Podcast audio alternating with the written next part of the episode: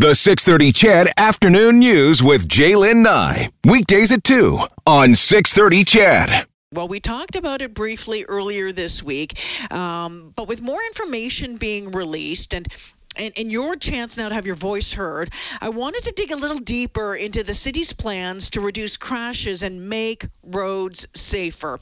Uh, it is called the Safe Mobility Strategy and is the new approach to advancing Vision Zero. It is expected to go into effect next year. Jessica Lamarre is the Director of Traffic Safety with the City of Edmonton. Hey, Jessica, welcome back to the show. Hey, Jalen, it's nice to chat with you again. Oh my goodness gracious! This has been years of work putting together this. Tell us about how this uh, this initial report came together. Who you talked to, what you looked at, because boy, there's a lot in it. There is a ton in it, and I'm really excited about that because it's important to take a look at lots of different aspects when we're building a plan as important as the safe mobility strategy so you know we've been we've been hard at work at this, but really the work started in 2015 when City Council um, endorsed Vision Zero as a priority for the city, um, which is you know zero traffic-related fatalities and serious injuries, and huge progress has been made towards that goal since then. We've had a 56% reduction in fatalities from traffic crashes on our roads um, in the in that time, and so now we're really looking at what comes next. How do we keep that progress moving? um, and what kinds of new creative approaches can we put in place to keep people safer. So we looked at crash analysis, we did an equity mm-hmm. analysis, we developed a high injury network that tells us geographically where uh, we're seeing the most fatality and serious injury crashes in Edmonton. And we've been doing lots of public engagement because if we're going to build a plan to do this, we've got to do it together for it to be successful. Jessica, one of the things when I talked about it, when it first came out, parts of it first came out, I think on Monday or, or Tuesday of this week. And one of the things that jumped out at me was uh, you talk about kind of the, the, crash analysis. It was the five bullet points, uh, if I remember correctly, that showed, you know, uh, where a lot of things were, were happening. And number one, I think, was following too closely. And then another one was driving off the road. The other one was, you know, left turns in front of traffic. And another one was going through stoplights.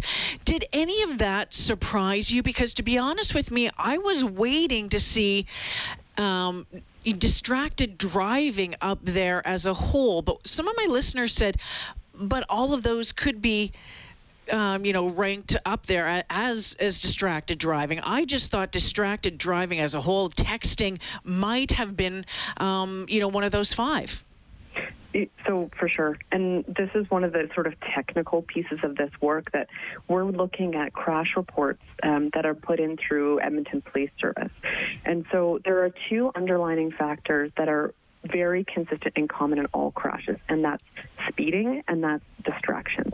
Mm-hmm. Um, and so they don't usually rank as a cause because in order to say distraction is the cause, it, it's a very specific thing. But there's usually an action connected mm. to distraction, okay. um, like following too closely, right? You're not paying attention. All of a sudden, you get too close to the car in front of you, and there's a crash. So yeah. that's really important to know is that even though we have those five specific areas of driver behavior, speeding and distraction are a common theme across all of them. Okay, that's good to know. And so when you get a survey result that comes in from earlier today that mentions that, that was mine, because I took the survey today and I just and I had I had questioned that because I'm going we'll let our, uh, my listeners know about the survey coming up as well. This high injury network I thought was was interesting. Can you expand on that and and and tell us a little bit more about uh, about that? Sure. So what we did is we took a look at the five years of history of crash data that we have available to us, and we mapped that out. So we took a look at where were the serious injury of fatality crashes happening, and then we put different lenses on it to say. Um, what does the injury network look like if we filter it only for um, fatality and serious injury crashes involving somebody who's cycling or someone mm. who's walking, someone who's driving a car or a motorcycle, because there are lots of different ins and outs depending on the mode we travel, and we don't want to group them all together. So it was really interesting for us to to put those lenses. It's going to help us a lot in the work in terms of prioritizing where we need to put our attention. Uh, but it does tell us, you know, where our more serious uh, hotspots are, and it tells us where the 15 um, most high crash neighborhoods are Yeah. in Edmonton. So this is, you know, we're taking a look kind of a bit more holistically to say if you've got this road or corridor through your neighborhood, you're you're much more exposed to these kinds of crashes than people who don't necessarily live in that area. Mm-hmm. So we may commute through a place where there's a problem, but living there is a whole other ballgame. And so we really need to focus on those areas um, in the next five years to make sure that we're we're taking care of the people not only who travel through them, but who make that their home. So when you talk about putting those lens, uh, putting the lens on on some of the stats and taking a look, maybe you're driving, maybe you're biking, maybe you're on a motorcycle. Um, when you talk then about the top 15 residential neighbors where the, the, the, the fatal and major injury crashes happen, was that based on all four of the modes of transportation or five modes of transportation? When you kind of drilled it all down that's where it was. So it's not like just cycling here or motorcycles here. That was all of them Yeah, absolutely. We took a look at all the modes to pick those. And, Yeah. you know, an important lens we also put on this was the equity perspective. So when we Mm. overlaid census data, who was living in those neighborhoods, we also found some really important and interesting trends. So, for example, many of those neighborhoods are more likely to have residents who are low income, who um, are linguistically diverse. They're not primarily speaking English or French at home, um, or who are Indigenous people. And uh, that is a theme that occurred frequently when we looked at those neighborhoods, and something really important for us to think about as we consider what are the what are the implications of that? And you know, we're really clear to say we don't have the, all the answers there. We have Yeah. to talk to the people who live there to know that best. What what I liked about this as I was going through more of the numbers, it was kind of getting to some some root causes, some root issues, and um, I know that you had uh, people going around and um, you know dropping pins in areas where maybe they felt uh, unsafe, depending on different things. And one of them, when I when I found it, it didn't matter if it was walking, biking, or driving a motorcycle. One of the top things that ranked with those were dangerous or confusing intersections. And and I thought to myself, boy oh boy, that is telling us something right there, isn't it? And and and and for for you and for for the committee to move forward on how we're going to fix that because following that is unsafe or missing crossing. I mean, when we're looking at crosswalks and intersections, that's a huge issue, according to this. Yeah, absolutely. And that's why one of the key actions that we've put forward in the strategy is um, to expand the current crosswalk program that the city has into, um, w- you know, we'd like to call it the Safe Crossings program. And that's really, first and foremost, when we design and when we make changes to protect our most vulnerable, which would be people who are not in a vehicle. When you're in a vehicle, you're protected by a whole lot of metal. The people who aren't in vehicles are way more likely to be seriously injured or, or killed when a collision happens between those two modes. So when we protect for the most vulnerable, we make it safer for everyone. And that's a really important perspective and focus we have to put on this. Um, we have to um, shift our current approach, which is fairly limited um, to uh, signalization. So adding in lights, for example, pedestrian crossing lights or those flashing lights. Those are really important um, approaches and often are the right ones. But we also know from our crash analysis that they don't just solve the problem, they're not a magic fix. And so we want to be a little bit more diverse and creative in our thinking about what's going to make crossing more safe. Is it um, extending the curbs so that there's a shorter distance for people to, to have to cross and at the same time help slow our vehicles even more when they're turning? That's a huge problem. When we're turning, we don't always have a great line of sight um, Yeah. and do the shoulder check we need to. And that's a frequent reason that we have these kinds of crashes. So those are some examples, but that is Yeah. a huge focus for us in the strategy. Yeah, it was it was really interesting when you when you sit there and you kind of go through all of the all the different points. Uh, speed, of course, comes up. It doesn't matter how you're getting around, whether you're walking, uh, whether you're um, on a bike, whether you're in a car, whatever. Speed is is is a concern, or is shown as a concern uh, in the numbers that that came up here. And um, having said that, um, all I have to do is mention photo radar. Again, my my text line is going to blow up.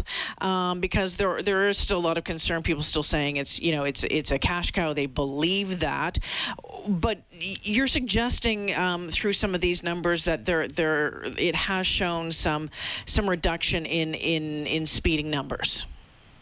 Yeah, you know, uh, automated enforcement um, has shown us that it has positive safety impacts. So, great example of that. Um, last year, when we took a look at the year compared, there was a 10% mm. reduction in crashes at intersections that had the intersection cameras. Um, that mm-hmm. number jumps when it went to mobile enforcement. So, those are the vehicles that move around the city, our yeah. favorite things that generally get called photo radar. There was a 16% drop in, in crashes um, at locations that had mobile enforcement last year. That's huge. We cannot look past how important it is that that is helping to save lives and to make our lives better um, overall. So it's still important. You'll see it show up a couple of ways um, in in the strategy itself. Our partnership with the Edmonton Police Service, how we communicate, share information, um, and work together to keep the streets safe super important. As well, mm-hmm. we want to try some new and creative things because the data that we receive through enforcement tells us a lot about um, road road user behavior. And there are some places when people are really shifting their behaviors and doing a great job. And so I want to try some positive enforcement campaigns um, so that mm. we can help give Edmontonians the feedback when they are doing that, that good work on the roads. Jessica, was there anything that jumped out at you as really surprising when when when these numbers came in, when this all was was put together? Something you thought, huh, that didn't cross my mind, or I didn't see that coming. You know, I think that I don't know if surprising is the the right word for me. I think impactful probably mm. resonates, and that's on the equity analysis. And I can't tell you how important this is to, to take a look at the perspectives of people that we don't normally hear from. And that's been what we've been working really hard to do in this.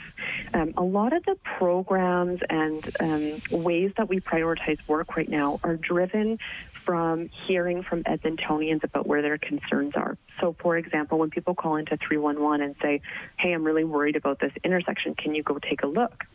Mm-hmm. But what we found when we overlaid that 311 data with those 15 high crash neighborhoods is that we're not hearing from those people in those traditional channels. And there's probably mm. lots of reasons for that. And we're going to keep digging into that to better understand.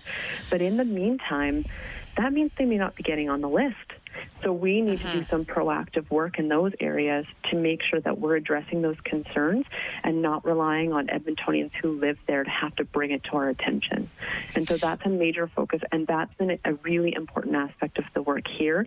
Um, and I think, you know, one of the things that I haven't seen done a lot um, across the board, this equity conversation is certainly emerging in the transportation world.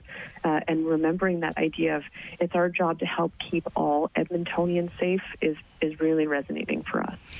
And Jessica, I'm getting people's voices and more people's voices involved because there's already been a lot of voices involved so far. But there's more, there's another opportunity here. There is an online survey, um, and and the chance for you know Chedville, everyone who's listening right now, who's complained for ages about traffic or intersections or photo rate, whatever it is. Here's your opportunity um, to to get in on this safe mobility strategy survey. Where do people find it? Where's the best way, Jessica?